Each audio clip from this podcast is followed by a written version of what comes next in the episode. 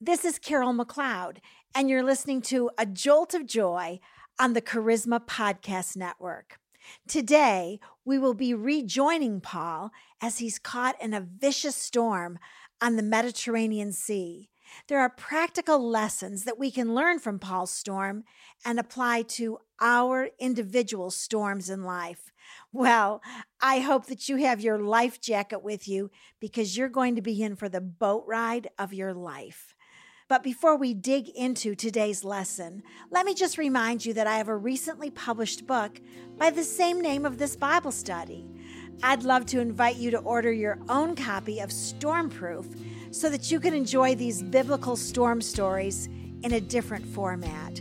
Stormproof is available on Amazon, CBD, and on my website, which is carolmcleodministries.com. But now it's time.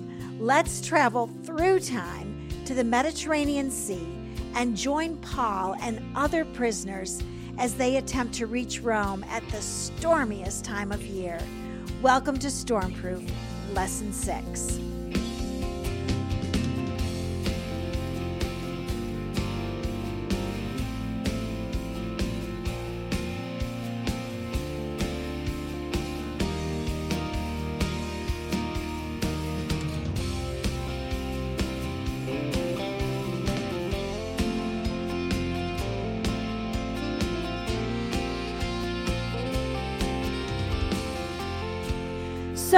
They decided Paul was going to be sent to Rome to appear before Caesar. And they were sending him on a ship, which was the fastest means of transportation at that moment in history. Other passengers were also going to be on the ship, and they would be traveling from the eastern Mediterranean to the western Mediterranean.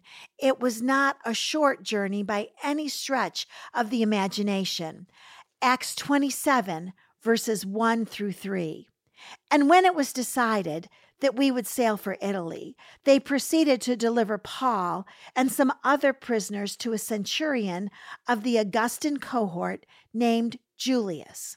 And embarking in an Adramyttian ship, which was about to sail to the regions along the coast of Asia, we put out to sea accompanied by Aristarchus, a Macedonian of Thessalonica. So, what we're learning in these verses is who is on the ship with Paul. Let's read verse 3, Acts 27 3. The next day we put in at Sidon, and Julius treated Paul with consideration and allowed him to go see his friends and to receive care. So Luke and Aristarchus are with Paul on this journey. Roman law actually permitted prominent Roman citizens under arrest to take with them one or two slaves to care for their personal needs. And I always think to myself, yeah, if they can find anybody who'd want to actually go with them on a ship with a bunch of other dangerous prisoners. So we have to pause here and think about this for a minute. Luke the physician and Aristarchus actually volunteered to serve as Paul's slaves on a ship that was filled with prisoners. Luke may have actually have signed on as the ship's doctor in order to be allowed to accompany Paul. Luke was on a dangerous ship during a dangerous storm season, and yet these men refused to leave Paul's side. So great was their love for him, and so great was their support for his life that they endured harsh storms and being treated as slaves because that was their treatment on the ship. They weren't treated as important people, they were treated as slaves. Luke and Aristarchus made great sacrifices to help Paul preach the gospel. Oh, when, when I realize that, I pause, I stop, and I think, Carol, what sacrifices have you made lately for the gospel of Jesus Christ? Or, Carol, do you prefer comfort over courage? Carol, do you prefer living a mundane life over the possibility of the miraculous? So let me ask it to you because it is a question that deserves a well thought out answer.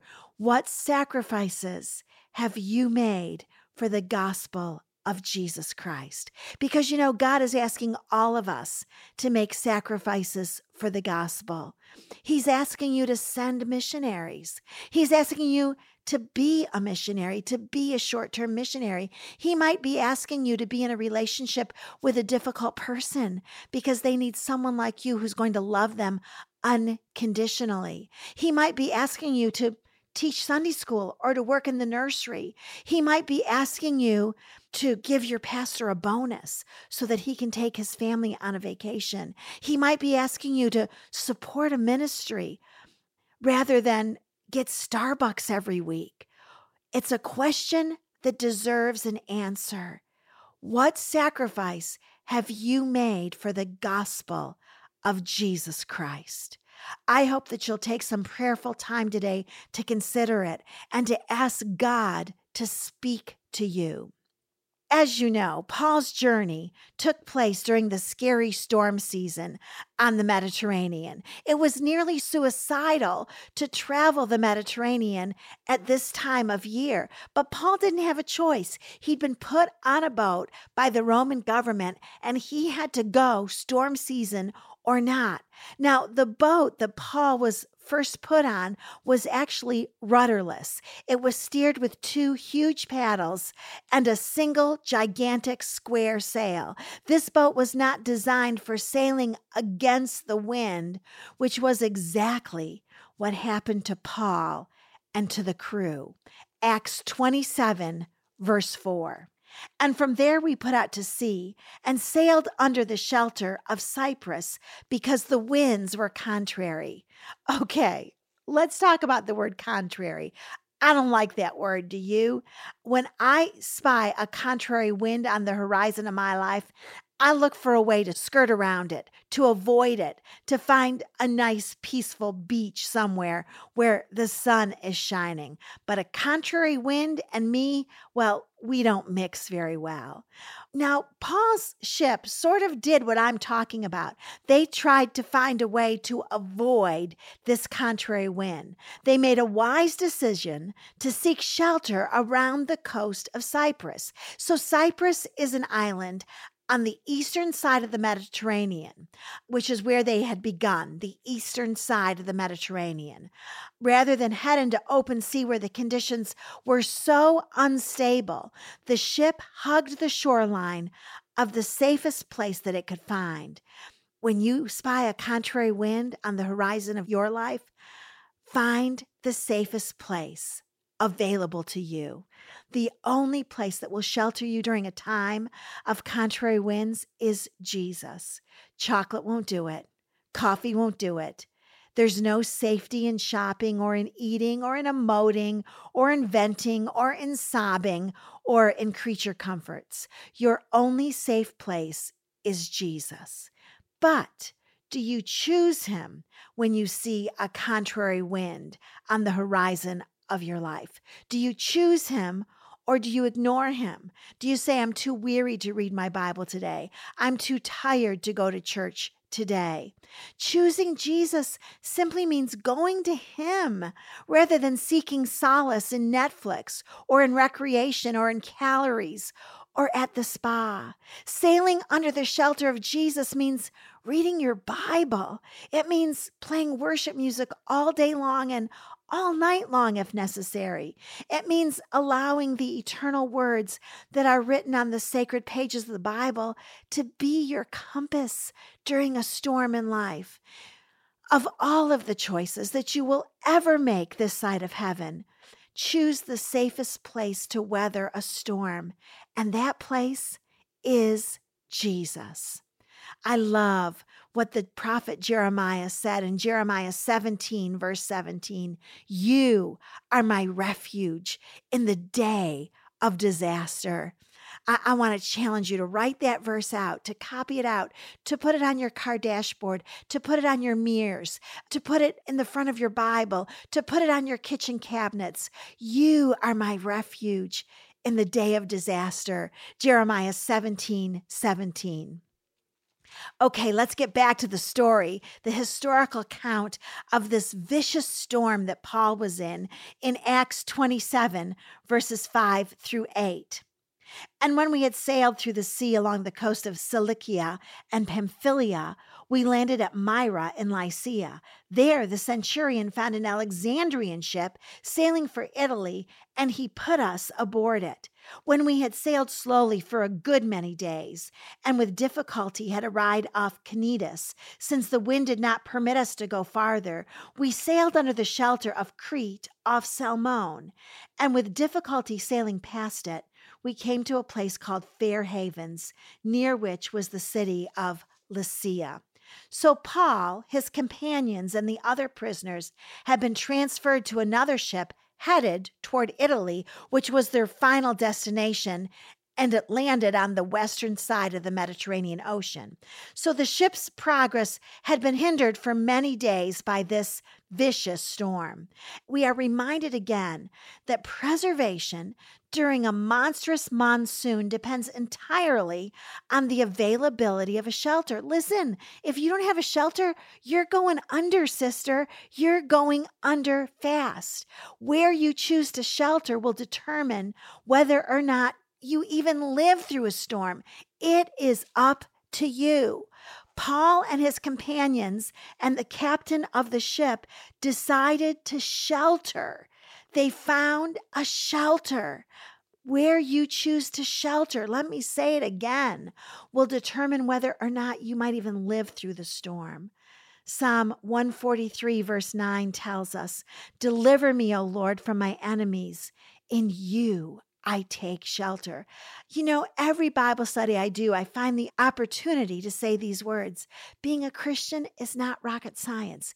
If I can do it, any Anybody can do it. Your shelter in the time of storm is opening your Bible and reading it. Your shelter in a time of storm is listening to worship music. Your shelter in the time of storm is finding a fighting scripture and declaring it and praying it. Your shelter in the time of storm is going to church. Your shelter in the time of storm is going to a Bible study. Your shelter in the time of storm is letting prayer warriors know what you're going through and asking asking them to pray for you. Deliver me, O Lord, from my enemies, for in you I take shelter. Acts 27, verses 9 through 10. And when considerable time had passed, and the voyage was now dangerous, since even the fast was already over, Paul began to admonish them and said to them, Men, I perceive that the voyage will certainly be with damage and great loss, not only of the cargo and the ship, but also of our very lives. So Paul was a leader, and being in a storm didn't change his capacity to lead. Leaders lead even during the storms in life. Now, I'll tell you this prisoners, because he was a prisoner, were supposed to be seen and not heard. But Paul could no longer stay silent because leaders lead even during storms in life. Paul speaking up at this moment was unheard of. They could have actually thrown him overboard for speaking his mind and giving advice at this moment in the ship's history. But Paul had to speak up, and he spoke up with words of truth in a storm. Has God called you to speak up in your storm?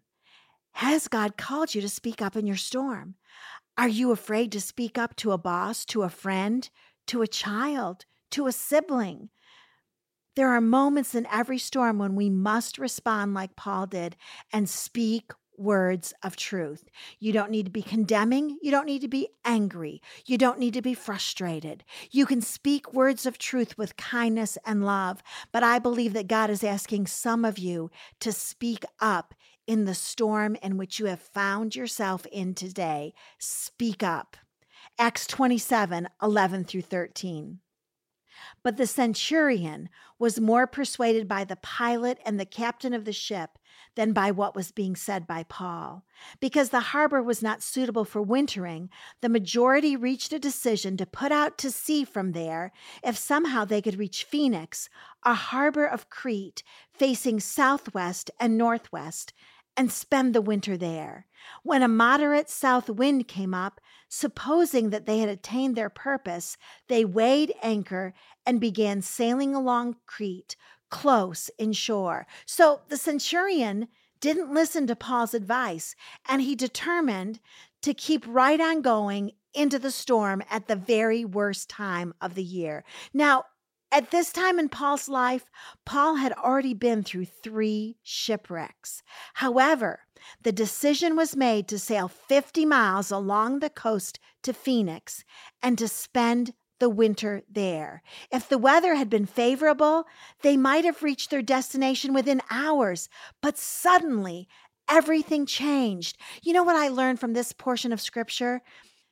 That when I'm facing a storm, it's important for me to listen to the right people and not to the wrong people because you will get all kinds of advice when you're in a storm. Isn't that true? Listen, when I was battling cancer, it seemed like everybody on social media instantly became an expert on cancer and told me what they thought I should do. But let me tell you, I listened to my doctor and I listened to my husband, who was also my pastor. I also listened to a friend who had already been through cancer. It's important to be selective who you listen to, whose advice you take during a storm. Take people's advice that you can trust. Acts 27, verses 14 and 15. But before very long, there rushed down from the land a violent wind called Euraquilo. And when the ship was caught in it and could not face the wind, we gave way to it and let ourselves be driven along. Paul and the others on the ship found themselves in the middle of a nor'easter. The storm actually became deadly. I wonder if Paul was thinking, Why didn't you listen to me? The Greek word that describes this storm in Acts 27 14 and 15, the, the violent wind called Euraquilo, is actually our word for typhoon. That's how violent the storm was that they found themselves in. They lost control of their ship and their little boat was like a cork in the storm.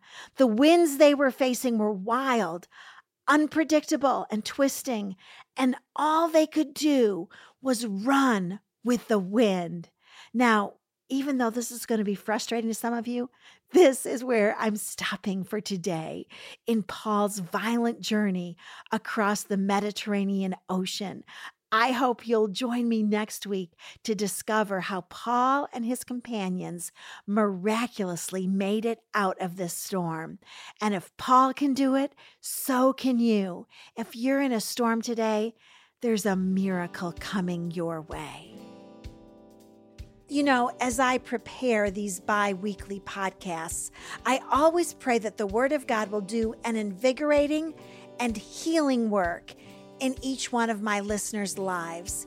Isn't it wonderful to know that the word doesn't return void, but that it accomplishes the purpose for which it was sent forth? You know, as always, I'd love to hear from you. Feel free to email me with your prayer requests or with your questions or your comments at carol at carolmcleodministries.com. And now let's pray. Lord, we thank you today that you are in every storm in life with us because you've promised never to leave us and never to forsake us. Father, for those listeners that are in a storm today, I pray that your voice of comfort, hope, and strength would be louder than the storm. In Jesus' name I pray. Amen.